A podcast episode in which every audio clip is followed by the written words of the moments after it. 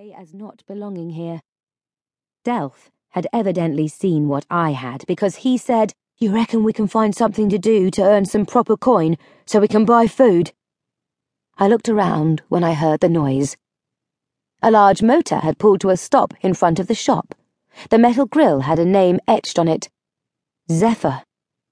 There was a bloke in front steering the thing with the big wheel, and there was a bloke way in the back. He was dressed in very fine clothes indeed, and he wore a hat that was very tall and very black. His nose was red and bulbous. He was yelling at the fellow in front, who jumped out and came swiftly around to the glass in the back of the motor where the other bloke was. The glass came down, and the bloke with the high hat could be heard clearly. I'm late. I'm late because of you, Wainwright. I don't have time to eat a proper breakfast. You will go in there and get what I want. I can eat along the way. The male called Wainwright, who was dressed in knee high brown boots, a jacket with lots of shiny buttons, and a hard sided cap with goggles wrapped around it, said pleadingly, But, sir, there is a very long queue. That is not my problem, is it? Deal with the queue as you see fit, but you will get what I want immediately. I will require the usual. Here is the money. I watched as he opened a brown leather pouch he'd taken from his coat pocket. He withdrew a piece of paper and a few coins. Apparently, this was called money. From here, I could see that he had more paper and more coins in the large pouch. These were the moments in my life where clear choices could be made. Do it or don't do it. Often, the decision was difficult. This time, the choice was easy. The git obviously had far too much money.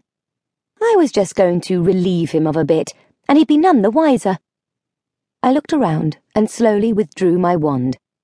I slid it inside my coat sleeve and held it by the end. I raised my arm and pointed my wand at the pouch. Delph, I said out of the side of my mouth, I need another one of your little distractions. What?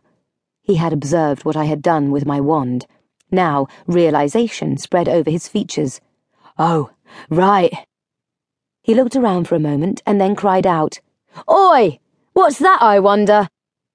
He pointed into the air and across the cobbles. Look at that! His deep voice was so loud and carried so far that everyone within earshot glanced sharply that way, including the two blokes at the long motor. Rejoinder, some of the, er, uh, money stuff in that bloke's pouch, I muttered under my breath moving my arm toward myself. Some paper and coins shot from the pouch, zipped past the chin of the fellow in uniform, who was looking across the cobbles like everyone else, and landed neatly in my other hand.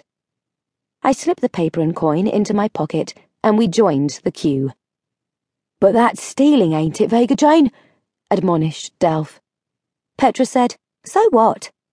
It's how me and Lack survived in the quaggle that time. But we're not in the quag now, are we? countered Delph sternly. Do you want to eat or not? I asked Delph. Well, that shut him up good and proper. We finally made it inside the shop, and a bit later stepped up to the counter.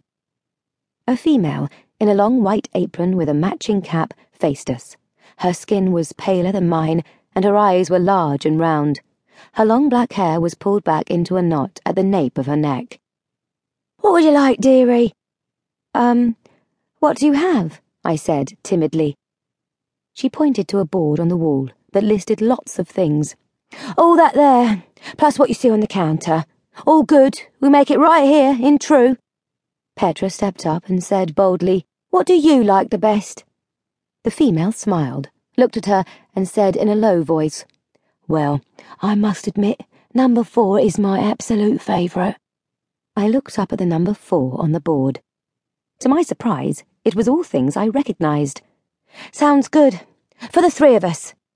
She looked down and saw Harry Two. Dogs outside, please. Oh, right, I said. She said, He's a cute one, he is. What do you call him? Um, Harry. Just Harry. I figured telling her his real name would only prompt questions I didn't want to answer. Why, the poor thing's gone and lost most of an ear, she noted clucking sympathetically. I know. He, uh, got into a fight with another cage.